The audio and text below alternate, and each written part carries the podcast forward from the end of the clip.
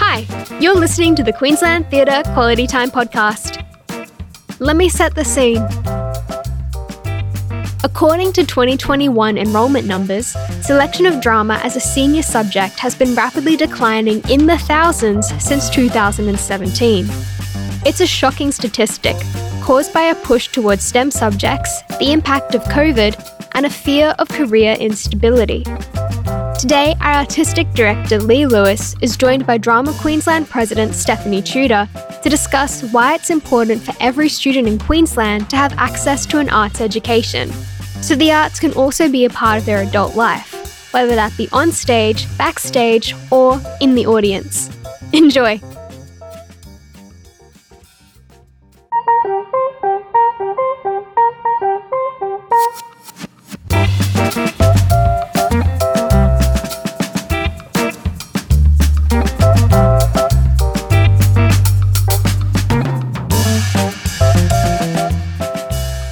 Everyone. It's Lee Lewis, the Artistic Director here at Queensland Theatre, and I am inviting in uh, Stephanie Tudor, the President of Drama Queensland, and we're going to have a big old conversation about a life in the arts mm. and how extraordinary living with the arts in your day to day life can be, uh, and why we need to encourage more of our young people to actually plan for a life in the arts. I've had a life in the arts since I was little, since I was three years old. At that point, I was a dancer who found my way onto the stage. I was a bluebell and from that point, I fell in love with the space that is the theatre. Mm. And I knew I would always have a life in it. I've done different things. When I was 12, I was a very established playwright in my in my school. Oh, good. I also directed because no one else would. I also produced, which meant at that point bringing in all my costumes from home uh, and stealing my mum's makeup. So, well, you've got to be resourceful in the theatre. you do. You do. Now, I'd like to introduce you to Stephanie Tudor, who is the president of Drama Queensland. Welcome Welcome, Stephanie. Welcome to Queensland Theatre, and thank you for joining me on the lands of the Yagara and the Turrbal people. Now, stories have been told on these lands for tens of thousands of years, and we're looking forward to tens of thousands of years mm. more working with our First Nations people to tell stories that are truly deeply Australian in a way that we haven't mm. in the mm. past necessarily.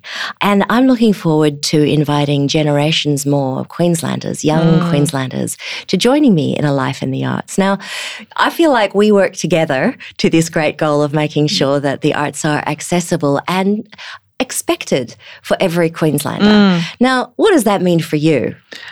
I think for us, for myself, but also for drama teachers across Queensland, we are so passionate about theatre and drama and the arts enriching young people's lives.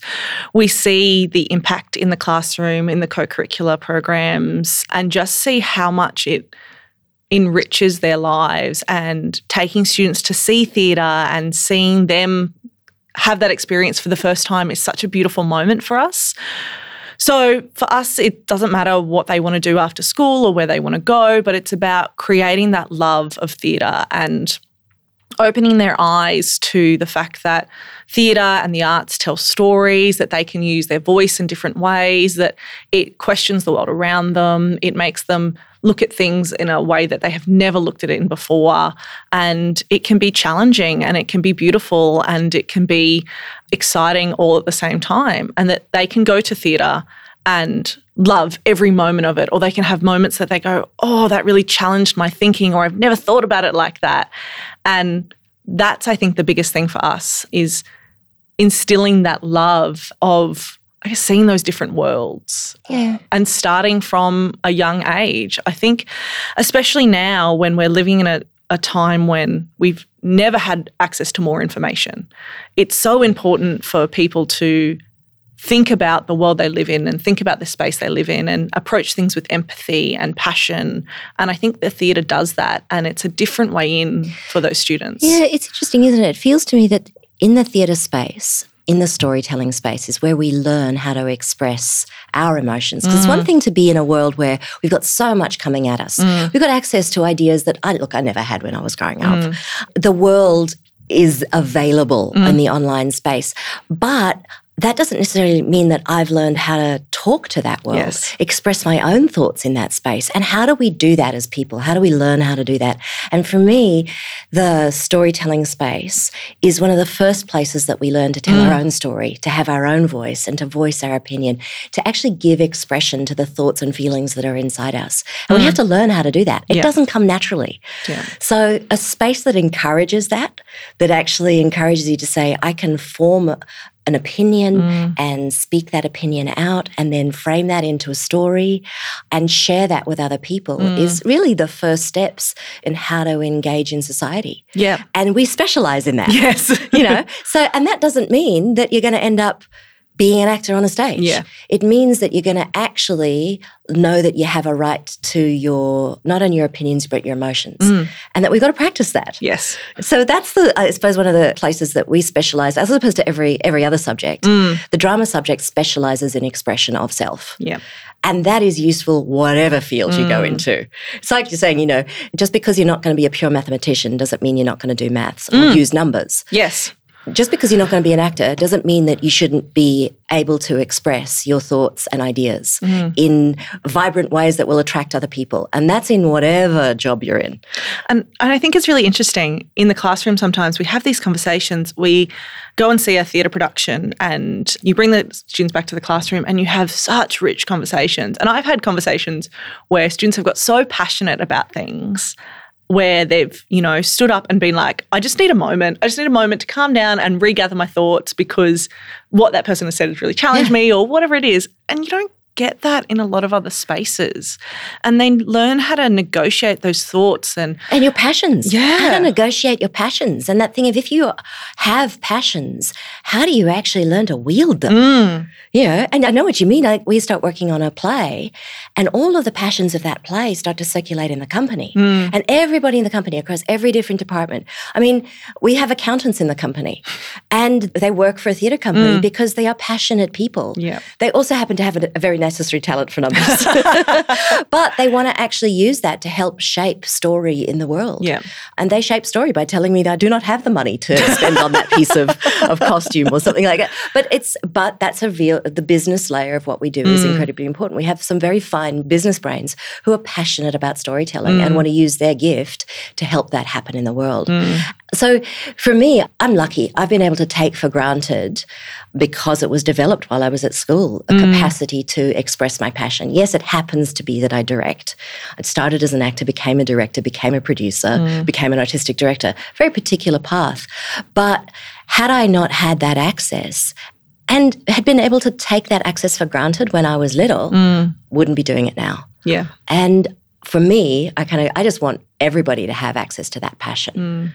Passion place. And I want for people to have that skill. And this is like, it's not everyone. Some people go, oh God, no. Yes. The last thing I want to do is that. But I also go, you need to have access to it early on so that you can decide that for mm. yourself. And I think you can appreciate something Mm-hmm. and not want to be on stage, and you can come and be in the audience, or you and can have a critical engagement with it. And Yep. again, you should be able to expect that. As a society, we should be able to take for granted that our stories are told in our voices and that we can all come together and enjoy them. Mm. And whether we're sitting in the audience, whether we're sitting at home, seeing it on our televisions, Mm. hearing it on our radio stations, our opinions, our voices, and our ability to engage in them in critical ways. Mm.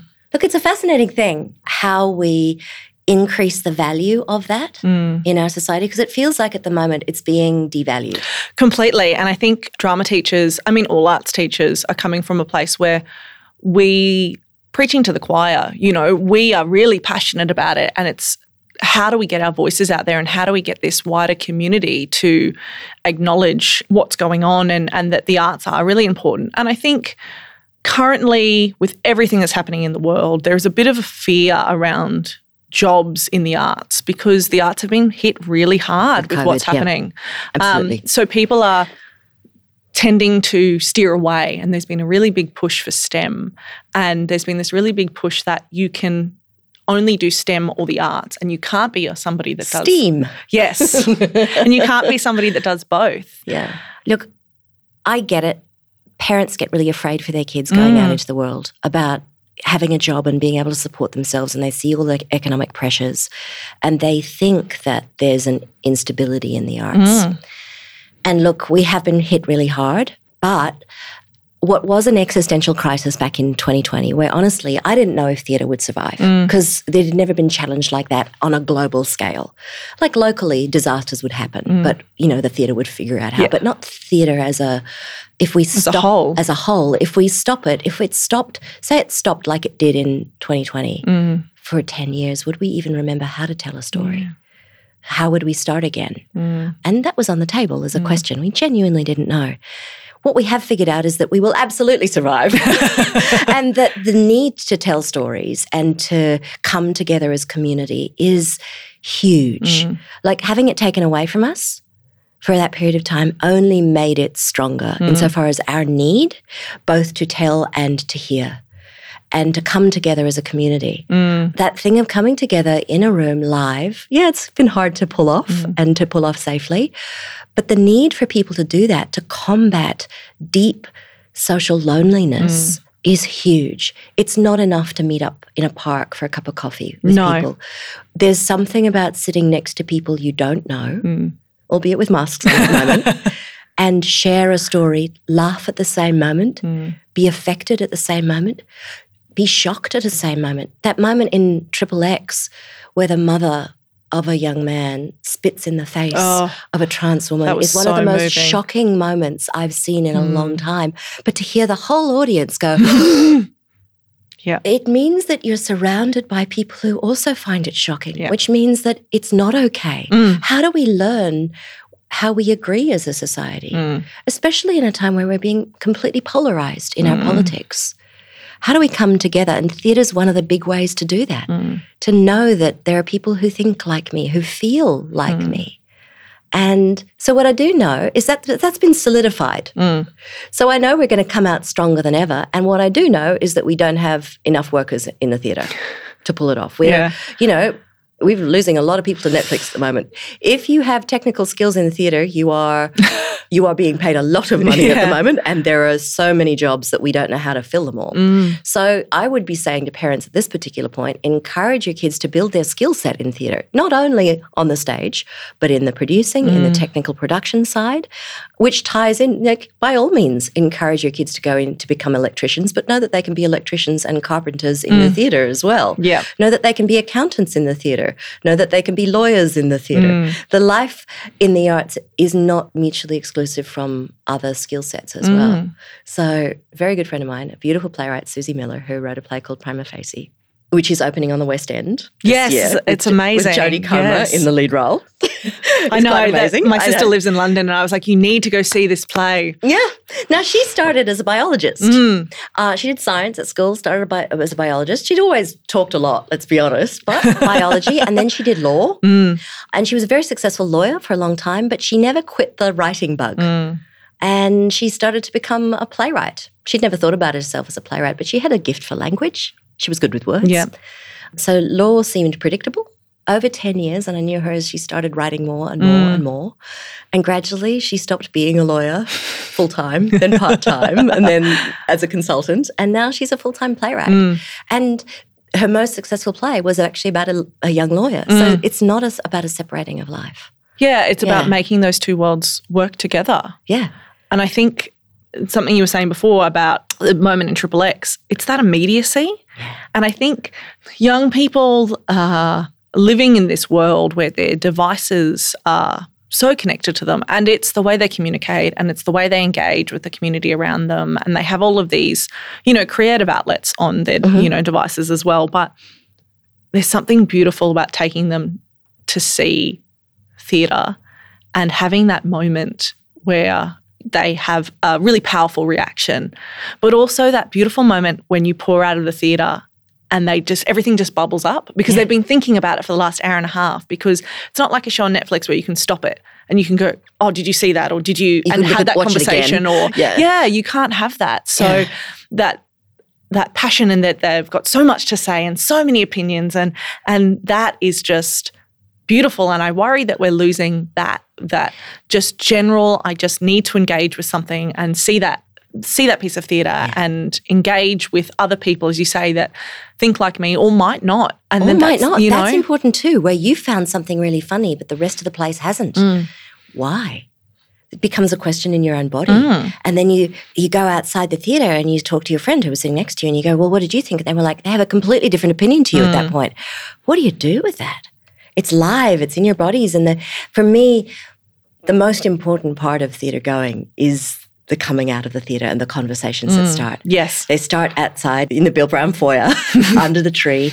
They, they carry on into your car Mm. on the way home. They're there the next day when you wake up, something's with you. They're there a few days later and you're still thinking about it. Or a few months later, suddenly you'll get something Mm. something else will happen in your life and you go, oh, that's what that was. Or you're trying to hang on to that great line Yes. because there was a fight on stage and someone said something really great. You're like, I remember that because we all want snappy comebacks, mm. don't we? I fight so badly. I get so in, i- incoherent. And honestly, Noel Coward has helped me enormously. the, some of the old writers have got great takedowns. I mean, Oscar Wilde still has some of the best takedowns ever.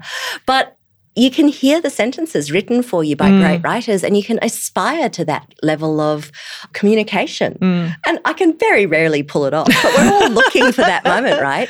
But they help us. Sometimes I think oh, sometimes those co- tricky conversations on stage in the harder plays are us rehearsing how to have them in our real mm-hmm. lives. But we were, it's kind of like we hire professionals to run a scenario for us that's difficult so that we can manage it better in our own lives. Mm. And I can't necessarily say it the way they said it on stage, but it gives me a chance to practice it. We practice things as a mm. society. Well, and I think for young people as well, when you look at the opportunity to, you know, in the drama classroom, they get to create their own work and respond to other people's work. And, you know, they get to play teenagers that are written by people that might not be teenagers and grapple with, well, is this real? Or is this, you know, is this how we talk? Or is this actually our experiences? And it was really interesting. We did a play, um, Girls Like That by Evan Placey, and we did it in the classroom. And the students engaged with it, but they were a little bit like, oh, it's a little bit stereotypical. And then we did it as a production, and they got more time to engage with the characters and that. And after it, they went, actually, I completely understand that and I completely get where that character's coming from and and they got to grapple with those things and then they got to present these really powerful messages to their peers. Mm-hmm. And it's that as well of that immediacy of seeing other young people perform and other young people say this is a message that's important to me or this is what I think about the world. Yeah, it's funny, isn't it? What actually happens in the rehearsal space, you're practicing critical conversation. Hmm. How do you criticize others in constructive ways? Hmm. How do you hear criticism and realize it's constructive in that it's helping you to build a better version? Hmm. It's not a, cr- a personal criticism, it's actually someone working with you to build a better version. And that's what critical conversation actually is. And how do you build language around complexity and nuance? How do you make something slightly better? That's what we practice hmm. in the in that rehearsal space. And that's what you're doing when you're doing drama at school hmm. is practicing complexity and nuance of thought. And how do you express that? And again we call it drama mm-hmm. but actually that's the skill set that's being delivered hmm. and developed in that room. And it's hard to talk about it outside because what drama looks like on the outside is not necessarily what it is on the Yeah. inside. And the subject, what it is, is so different to the final product. And I think that's what gets lost a lot. Mm. You know, most of my joy in teaching comes from the process and comes mm-hmm. from seeing where those students start and what they learn about themselves and the world and all of that along the way. And the final product might be whatever. And it, you know, Here's goes a- however it goes. But it's more important of that learning. And mm. To me, and I know to a lot of educators, that's what school's about. You know, it's not about the final product, it's about the journey and the process.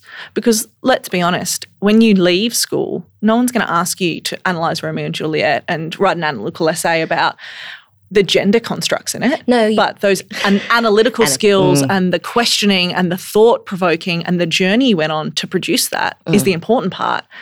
And it's hard to pin down what that journey looks like in drama. And people see the final product, which the final product is often beautiful and amazing.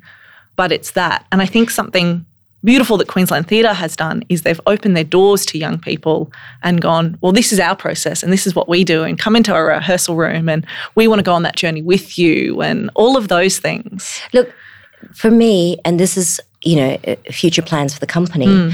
I see no value difference between my five year old audience and my 50 year old mm. audience. They're all audience for story. Mm. And yes, we have to make them differently for different ages. But I think a five year old Queenslander has as much right to hear stories mm. that matter to them in their voice as a 50 year old. Mm. And for me, that's the growth of the company over the next 20 years is making sure that we're going from from five up. And I do say five up. I don't know there's people, there are beautiful people who specialize in the under five, but, and maybe this is, maybe a future artistic director will go from zero. but I kind of go, it's from that point of language. Mm. And how do we build, how do we build citizens to actually have full voices? Mm. How do we make sure that people have that capacity to speak, mm. the right to speak, the capacity to speak, and the venue to speak in? We've got to build that in mm. our people. And we've got to, which means that on a value system, we've got to actually want all people to have that capacity. Mm. And the more, honestly, and this is, you know, the more I feel government pulling away from the capacity for people to express their real opinions, the more the conspiracy theorist in me rises up and says, Do you not want your people to be able to speak back to you in strong voices? Mm. And I'm afraid of a society where its people can't speak with full mm. voice and where we don't value our young voices because they are our radical thinkers. Mm. They're thinking in ways way ahead of what I am. I get together with, you know, we have youth ensembles mm. in the mm. company. They come in on Monday through Thursday every night. About about four o'clock in the afternoon, they come into the building, and they're young people training in theatre. Mm. And yes, it's very performance based because that's how we build the skill set of speaking and moving story. Mm, but they're people. A lot of them won't end up with careers in the theatre, but they have a love of yes. theatre. So they come in every every day, and I feel the energy coming in the room. And from time to time, I talk to them, and the way they think about the world is far in advance of what I do. And I feel very old from time to time. But but I also get blown away by their innovation because they haven't been taught all the rules yet of how society's mm. supposed to work. So they're inventing shapes and ideas that I can't imagine because my brain is very constrained at this point. Yeah. And I find both inspiration and confrontation in that mm. space. Mm. And I think that that is important important in the company as a real and everyday part of the mm. company. And it's always been in the DNA of the company. From mm. the very beginning, young people have been a part of the creative process. And I kind of go, how do we make that more? Mm. And how do I invite more people in, more young people into the company so that they always take for granted that this is a space for their voice? Mm. And I want them to come in at 13 and leave at 90. Only because, you know, why 90? Sorry to all our 90 year old listeners.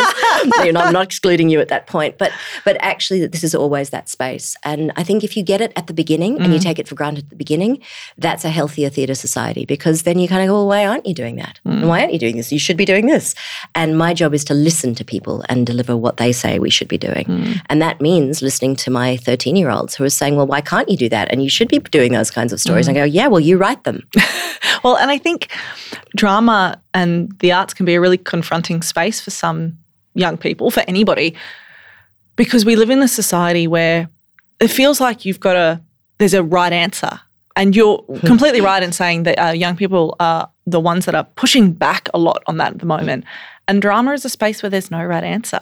There's no one way to do something. Which again, it's one of the few subjects in the scheme of high school learning mm. that seeds that idea. There isn't a right answer. And that's what makes it a difficult a difficult yeah. subject, if you like, to teach because you're in a, a value system that's going to give people a mark. Yes. How do you say there's no right answer? Mm. It is subjective. And am I right in saying it's the it's one of the few subjects where you actually have to do group work? Yes. And I know that there are group projects in other subjects, but where you're actually assessed on group work. Yeah, and they're assessed individually, yeah. but it's a really hard thing because if you are working against somebody in a scene that isn't all there, yeah. that isn't in that moment, that's going to be really Look, hard for and, you. And I get that. Again, that question, that the fear that parents might yeah. have of I am putting my mark in someone else's hand. Mm. And I would all I would say is that is the only subject that's actually making you fit to be in the workforce mm. because everything is team based now. Yes.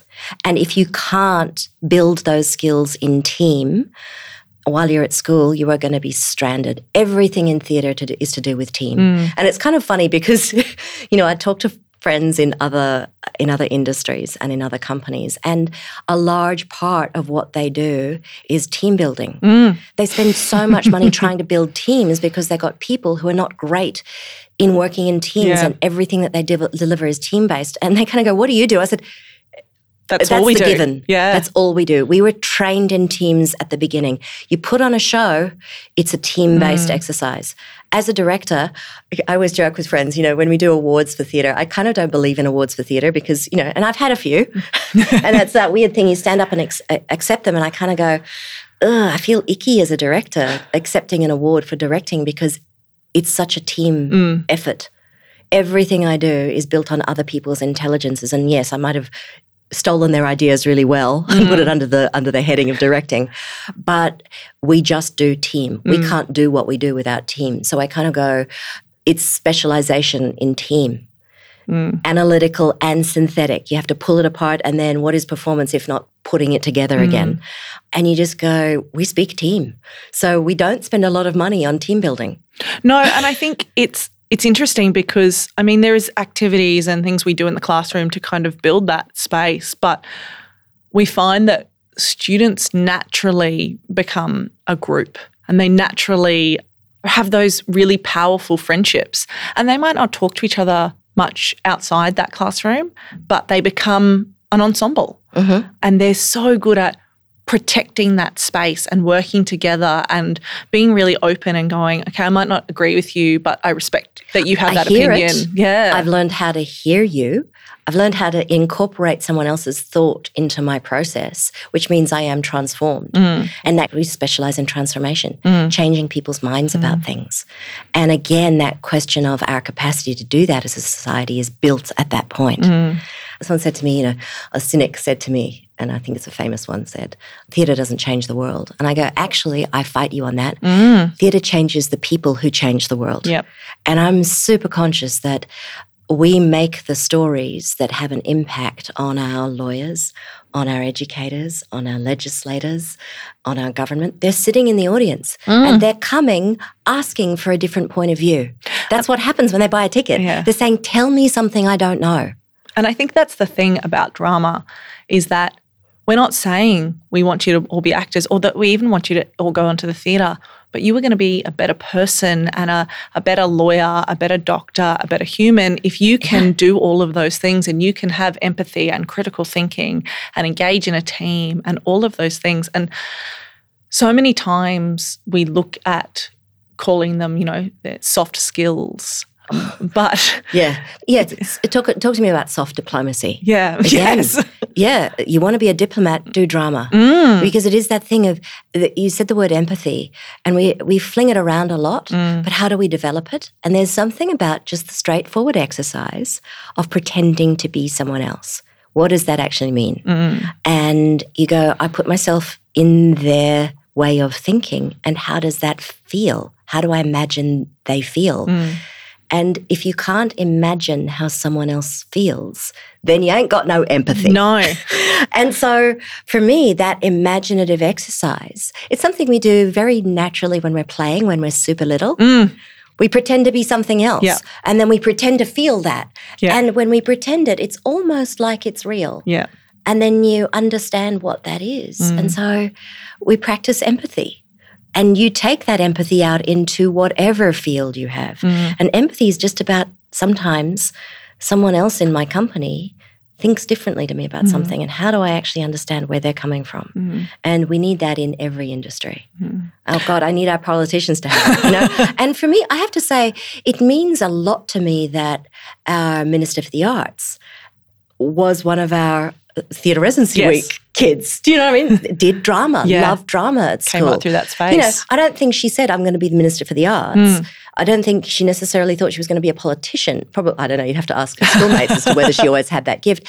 But her education was giving her skills that she still uses. Mm. Gave her empathy, gave her compassion, gave her analytical skills, gave Mm. her a synthesis. She has to perform every time she gets up and gives a speech. She's been building that skill since she was little. Everyone's got to be able to give a speech these days. Mm. Yeah. Most people are going to have to be able to give a presentation at work in some way, At some shape, point, or form. yeah. So again, those skills are being built in drama. Mm. And you say the word and immediately you think of something else, but that's just ba- the basic skills of drama Mm. are setting you up to be functional in whatever field you go into. Mm. And then to engage in the world in a functional, expressive human way. Mm. And I think something else that I think often gets missed theatre is different to drama in the way that when you're doing drama at school, you have to know the history of the practitioners and you have to adapt into different styles. We often have this, uh, not disconnect, but we find it hard sometimes to take students to the theatre in going, we need a play that is Brechtian, or we need a play that's magical realism, we need a play that's Australian Gothic. And the theatre doesn't work like that.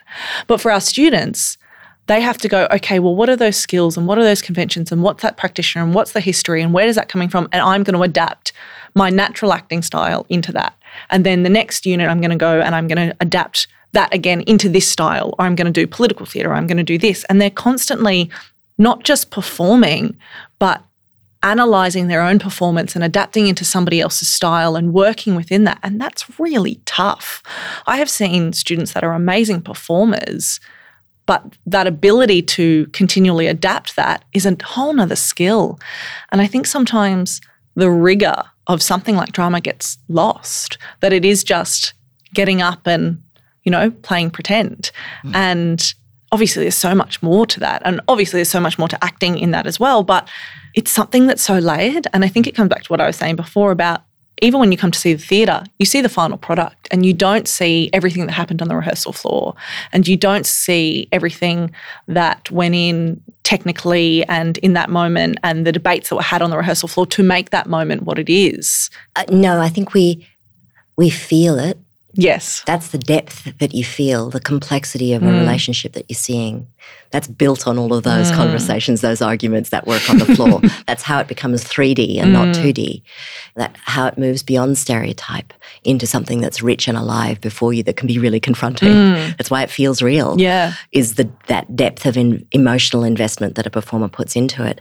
And yes, I rely on those performers having had a depth of education Mm. that's that knows what Brechtian is, Mm. that knows what absurdist is.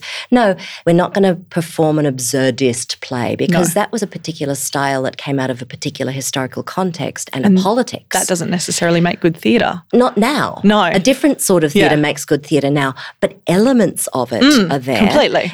Brechtian elements are so embedded in the way we perform Mm. now. I'm not going to do a full on straight Brechtian production because, again, that came out of very Mm. particular politics of a particular man. But we use elements of it that we take for granted. And I rely on performers who are familiar with that. And we I just go, oh, we'll go a little bit Brecht on that one Yeah. in that moment. And what we're asking drama students to do is to kind of go, oh my God, I think that was a bit of Brecht. Mm. They do that by doing something completely Brechtian in the in this in the classroom. Yes. Uh, You know, so that they understand what that is, so that they can spot that one moment. And so that they can also see in that moment as a person how that how that impacts on a story Mm. that that is trying to be told.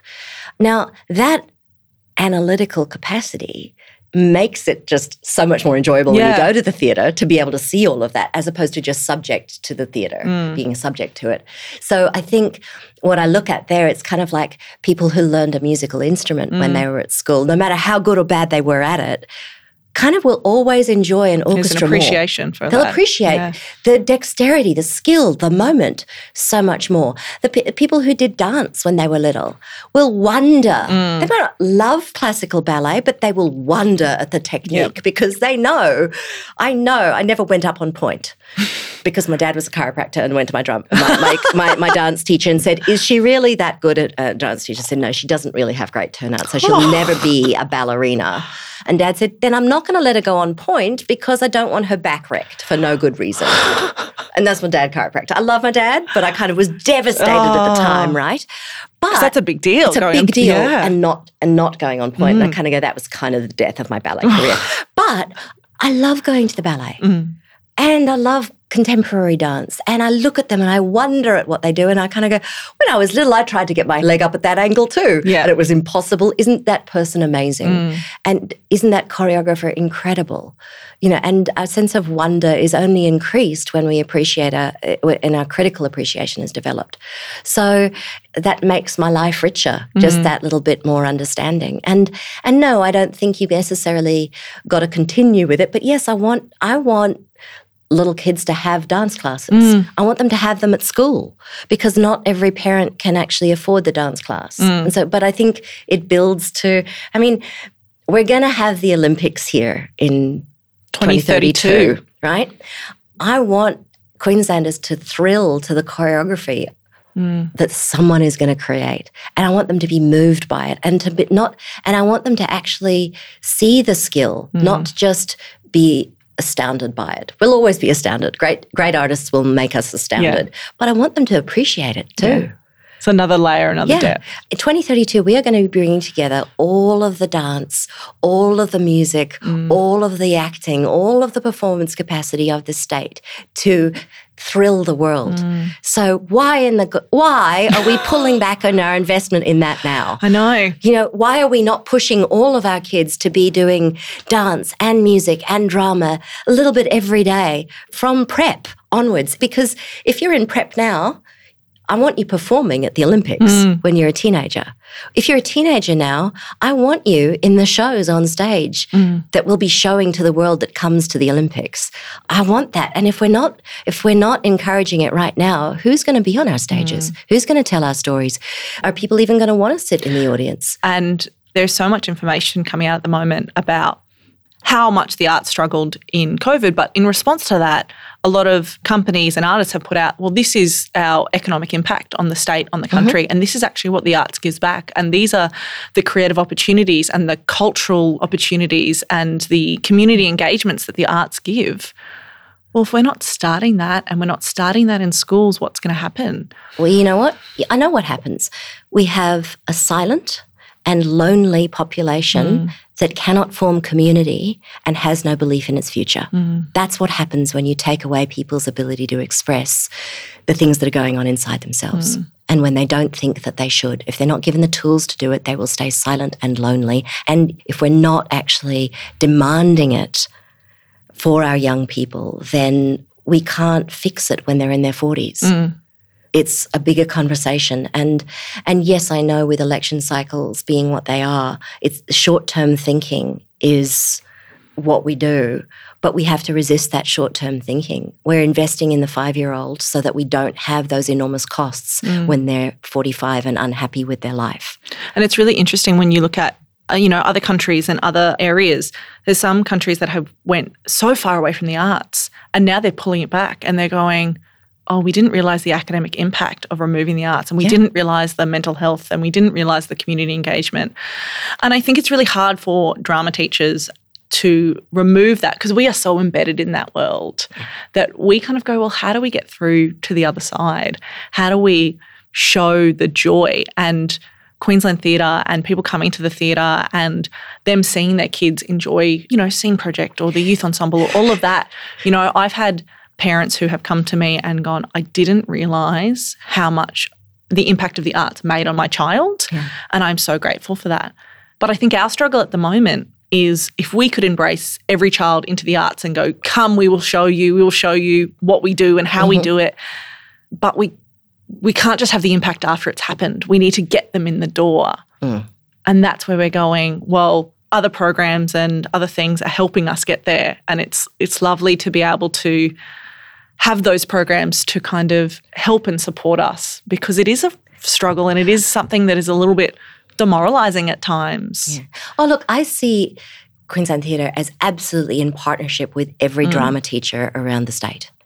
I think that we need to work for you Mm. in advocating for the importance of arts beyond theatre. I mean, Mm. yes, I advocate for theatre because that's what I do, but I kind of go, but actually, every art is in theatre. Mm. And I kind of so I need every every art process to be something that people are able to take for granted. Mm. And I know that we can't at the moment. And I'm I'm someone that sits outside of drama education, who has to wave the flag for the importance of that mm. for our society. Able to take if I'm not seeing young people excited by drama and its possibilities, then I know not only do I not have people working in the theatre, but mm. I also don't have audiences. Mm. And if we're not making and telling our stories to as wide an audience as possible, then we will evaporate as a culture. Mm. And it is that important. And I know in the, it's so hard in the in the hierarchy of teaching drama's always struggled to mm. to have the prestige that music does perhaps. And maybe it's to do with again that difficulty of this of subjectivity. Mm and how do you value subjectivity? It's easier in the math space because you can get 100%. And I always joke, you can never win theatre. I was a kid that really loved getting 100%. Mm. And, you know, I would get 98. My dad would say, What happened to the other 2%? And I would go, like, I know, right? and I'd go back to a teacher and say, Well, where did I go wrong? Mm. you know, so it's easier in that in that marking space to win. Mm. And there's been so much emphasis, I suppose, in the in the last 20 years about the winning. Mm. Winning this and winning that. And you kind of go, and I and I think one of the things that attracts me to theatre is that I think I could go a little bit crazy if I focus on the winning. Mm. And I've watched friends go down the competition line of life where you're always winning mm. and where it's measurable or they try to measure. And I go, I, w- I was sort of attracted to the harder thing which is it's impossible to win theatre. Mm. That's why I joke at the award ceremonies. I was like, we won theatre. no, we didn't. so I win a moment. Yeah. There's a moment on stage where the whole room reacts the same way, and I go, I won that moment. Yeah. I meant that to happen. And I, sh- I, I influenced 351 people mm. sitting in that space or 800 at the Playhouse at QPAC. Mm. I made a whole room of people feel the same way in a particular moment. And I can't measure it. Mm. I can't prove it, apart from the fact that, you know, they come back to another play mm. because actually that was a great night in their life. And they remember it. Mm. And they talked about it to their friends, to their family, and it had an impact on them. And in the scheme of the year, they were like, oh, yeah, that's the year we saw that. Mm. And that was amazing. And I go, that's how we build memory. Mm. That's how a society builds its memory. And I go, if we're all doing that together, if we learn how to remember better, then maybe we remember the things that we didn't do so well either mm. and we analyze them and we do better as a society. And I think I think drama teachers and arts teachers have got very good at negotiating that kind of marking and, and how do we mark theatre. And we've got mm-hmm. much better at valuing that yeah. and working out, you know, what's the performance and what's being marked and and negotiating that. But I think that idea that you were talking about that I've made an impact and I've impacted the audience, that's something you can't explain until you do it, you do it and yeah. until they have that moment. Yeah. And I think it's also to be in the arts, you have to be so self-reflective yeah. and you have to continue. It takes courage. Mm. It takes bravery and it takes words. And it takes being aware, yeah. being really aware. And that's something that's really hard to do. Mm-hmm. And I think those things are immeasurable. And that's where it gets really tricky to go, well, you're going to come and do drama and you're going to get all of these things, but we can't pinpoint them and we can't show you what that moment is like. And we can't. But you but know, if what, you come 10 in, years from now, you'll come back and tell me mm. how important it was. Mm. Now, if we don't give it to you, 10 years from now, you're not going to come back and tell me how important it was. Yeah. So I won't know, but we will feel the lack in our society. And I kind of go, so we how do we make the long term argument at a time when short term we're feeling really attacked? Yeah. And yeah. I think that's our biggest struggle at the moment. Yeah. We're looking so short term and and we want to go further than that and uh, we sometimes feel like we're having the same argument over and over again. But what I would say is that when I was at school, drama didn't exist mm. as a mm. subject. It was something you did outside of school. Yeah. What's been built in the last 20, 30 years mm. by people who believe that drama in schools should be a right. Yeah.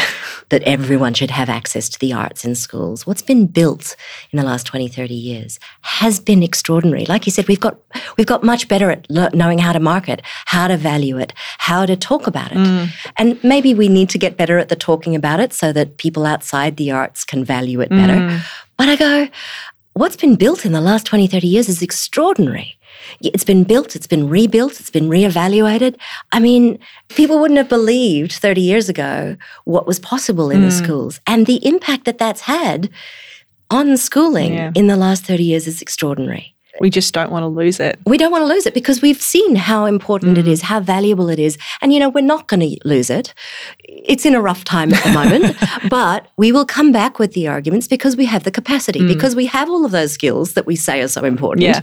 So we will galvanize and we will figure out the language around it and we will swing the pendulum back mm. because we know it is long term that important, because we've got drama teachers who've lived through the last 30 years to know that we're in a much better place than we were 30 years ago. Mm. So we will do it. It's just a pain in the neck now. Yes. this year. um, and we we will get better at talking to parents about the fact that you know there should be drama every day for every student mm. because it's a skill set that is incredibly valuable. Mm. And maybe it is that thing of how do we move beyond it just being the one subject? How do we give it to every student? Mm. What is the actual ambition? Is drama every day for every student from day dot? At the moment, we're haggling over scaling yeah. and we're haggling over being valued and getting valued and signing get them in the door drama every day for every student yeah. from day dot and you can also do it as a full subject if that's what you want. Yeah. But I think that that access and that right for every citizen in our education system to be able to express what's going on inside you in a way that is listened to in our mm. society. That's that's the place we build those skills. Mm the big ambition, keeping a hold of the big ambition when in a particular year we're feeling a little bit sat on. yeah, the last couple of years. Yeah. And I think drama teachers are beautiful humans in that way that sometimes when you're in your own classroom, you can feel very alone because you're there in front of 30 kids and anything can happen in that classroom and you've got no one in that moment to call on. It's all you. And let's be honest, in most schools there isn't a drama department. There's a drama teacher. Teacher, yeah. Who's probably also doubling in English or another subject. Yeah, especially in, yeah. in regional areas. Yeah. But, so it can be really lonely. Mm, and through Drama Queensland, and I've been on the committee for seven years now and met amazing people and feel very honoured to be the president and to kind of help connect those people. But drama teachers are a different breed. If somebody goes, I need help, or does someone have this, or can anyone put me in contact with this? We've got an amazing community that will rally together. And I think while we are going through this struggle, it is lovely to know that we have other people that are in the trenches with us mm. to go, we're here with you. And it's great to be able to talk to you today and to go, you know, Queensland Theatre is here with us and and that artists and the industry are behind us because they see the value in it. Look, we're we're building our teaching artist program at the moment, mm. which is actually about identifying the artists who believe and who have a capacity to teach what they what mm. they do as well and how do they connect in with the education program better mm. so that we're actually linking up more and i think that's really beautiful for me where artists start to value their capacity to communicate their mm. gift as well and to share it because not every artist can no it's a very it's a, different sometimes skill. it's an internal instinct that they mm. have and they couldn't tell you what they do but some artists can and how do we value them mm. as a very particular group of people so that's a link up if you like for me insofar as how we start to build a circular relationship between the making and the capacity to teach it. Mm. And how do we then, you know, so I'm very hopeful for the next 30 years. Mm.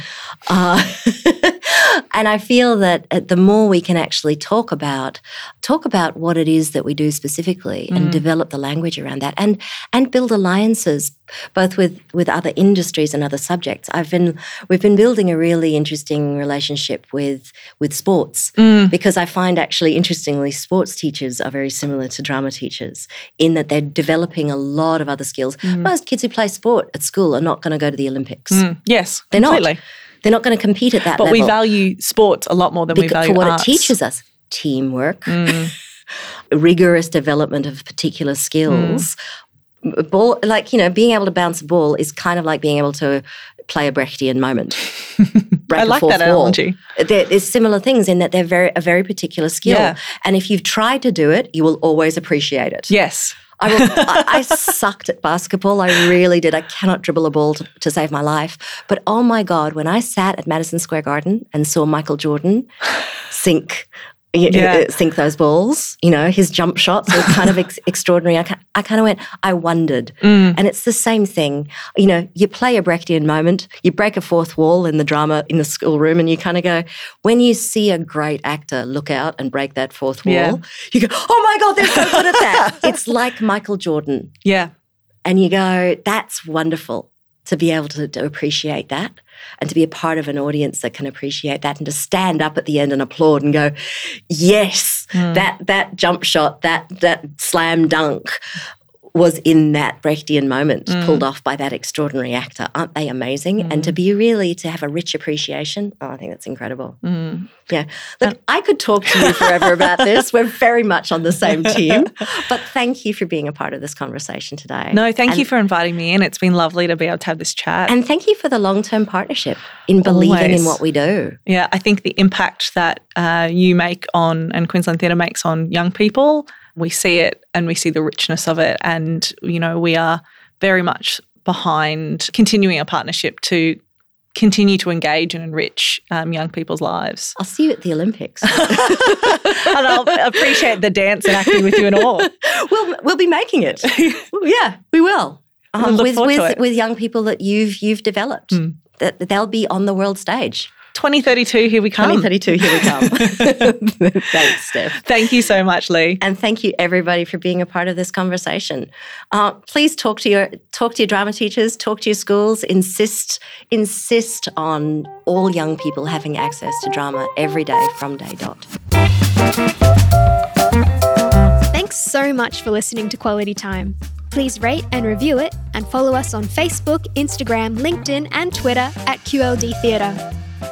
You can visit our website, queenslandtheatre.com.au, to sign up to our e news and learn more about the stories we'll be sharing next. We can't wait to see you at the theatre again soon. Bye!